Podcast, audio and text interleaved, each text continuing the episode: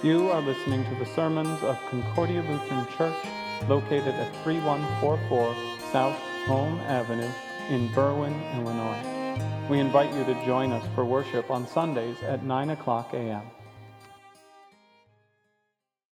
Grace, mercy, and peace to you from God our Father and from our Lord and Savior Jesus Christ. Amen.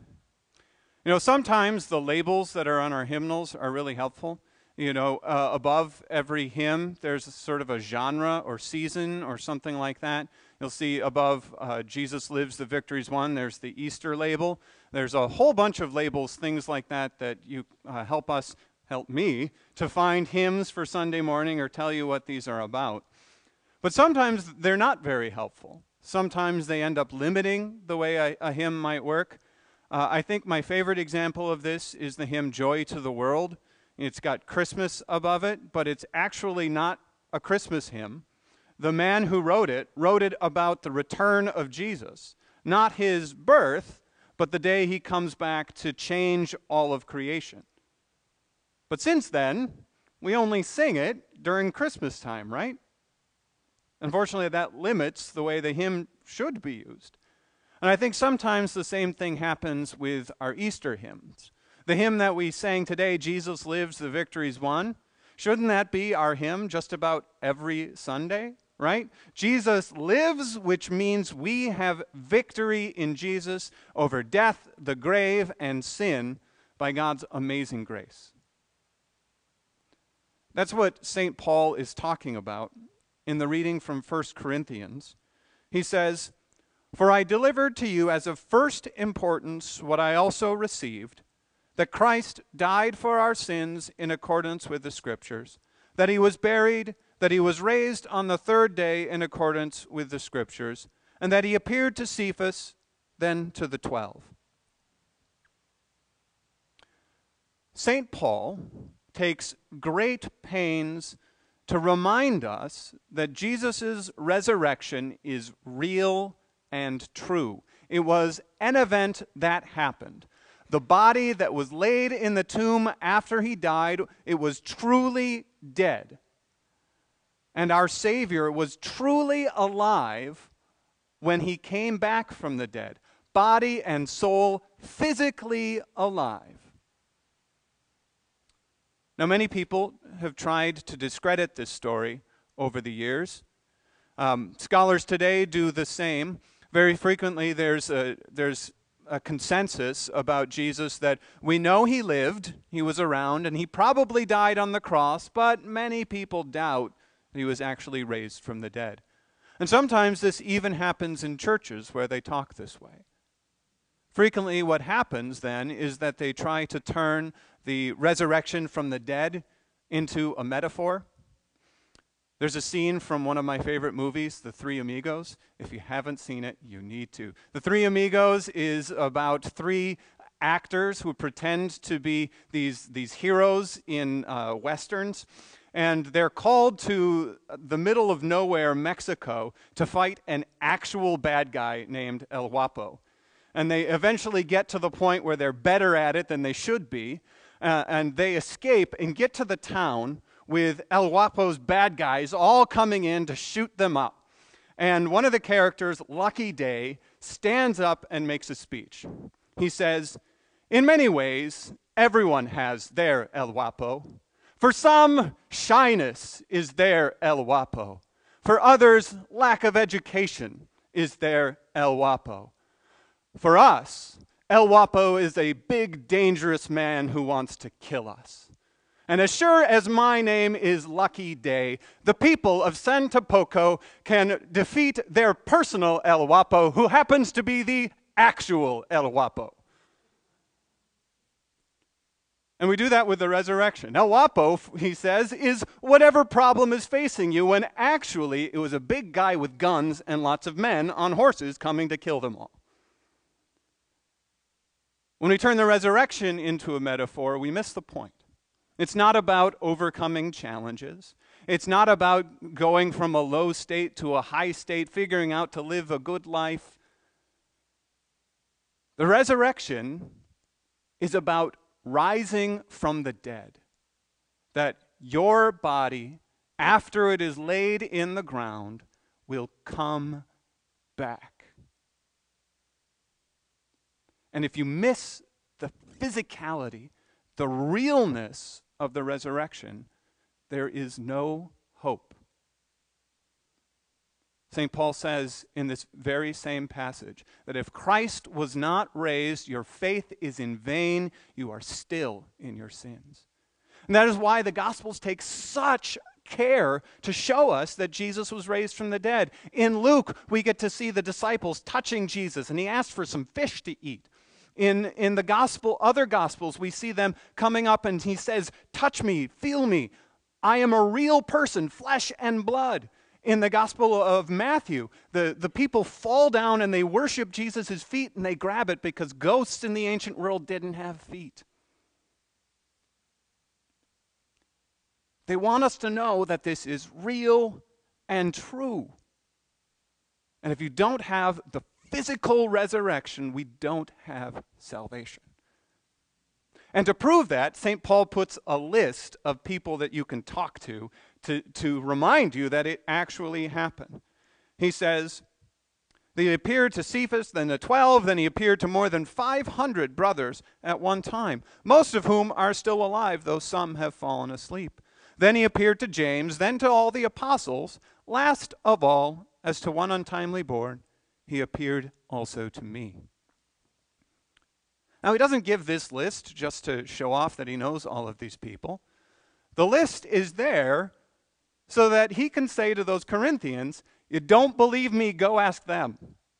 There were five hundred people who saw Jesus. There was Cephas and the twelve and James and all of these people who saw Jesus, flesh and bones, rise from the dead. You're supposed to go ask them if you doubt. We actually have a record of that happening itself. There is a man named Ignatius who was a disciple of John. He was born in about fifty A D and died somewhere in the middle of the next century. And he wrote a letter to the Virgin Mary. I, I want to read it for you because I think it's just so amazing.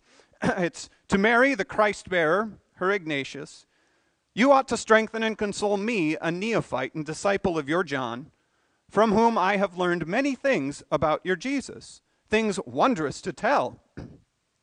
And I am dumbfounded at hearing them. My heart's desire is to be sure about these things that I have heard you, by you who are always so intimately close to Jesus and shared his secrets.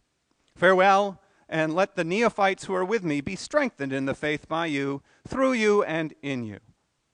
What's he do? He writes to Mary and says, is this crazy stuff true? And this is what she says. To my beloved fellow disciple Ignatius, this humble handmaid of Jesus Christ, the things you have heard and learned from John are true. Believe them, hold on to them, be steadfast in carrying out your Christian commitment, and shape your life and conduct on it. I will come with you to John to visit you and those who are with you. Stand firm and do manfully in the faith.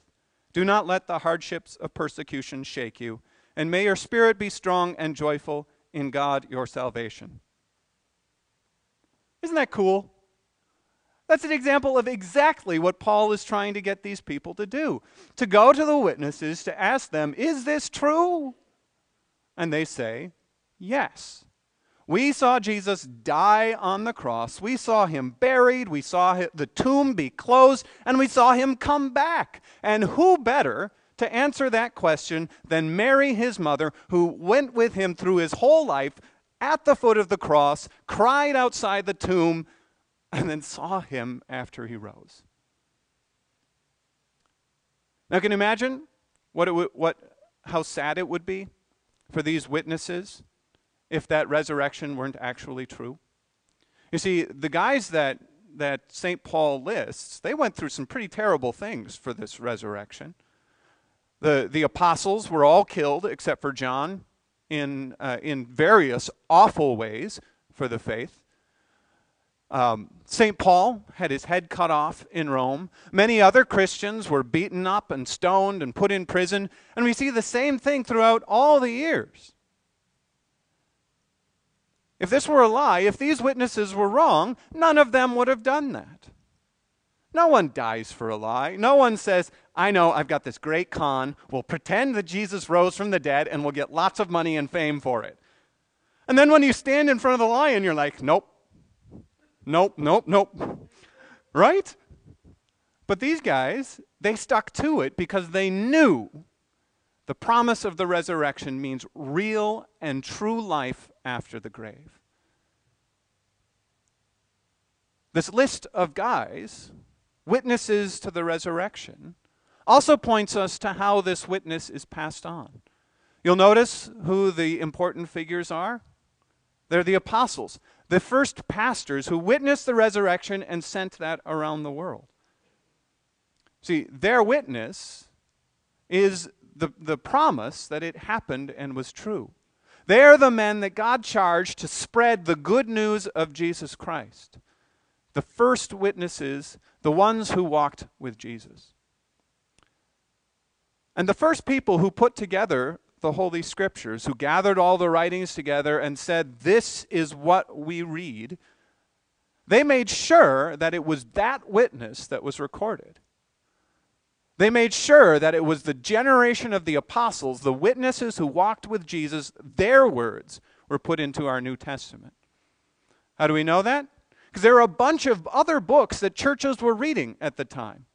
Shepherd of Hermas, the Didache, the Epistle of Barnabas, the Letters of Clement, all of these were being read in worship, but they didn't come get into the Bible because they wanted the witness of the men who were there, who saw Jesus, who watched him, who touched him, who saw him ascend into heaven.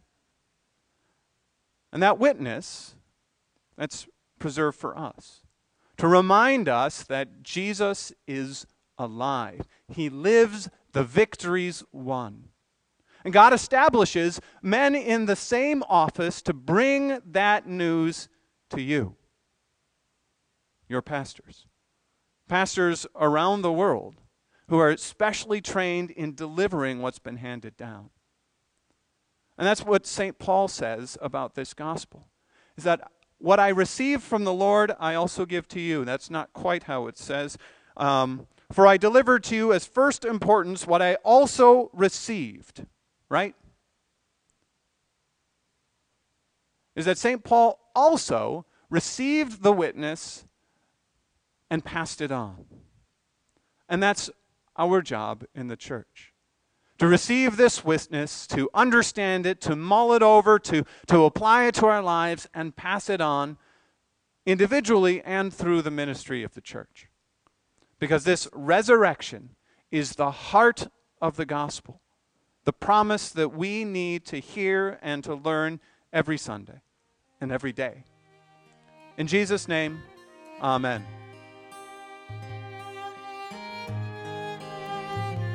Thank you for listening to the sermons of Concordia Lutheran Church. For more information about getting involved, please visit concordia berwin dot org.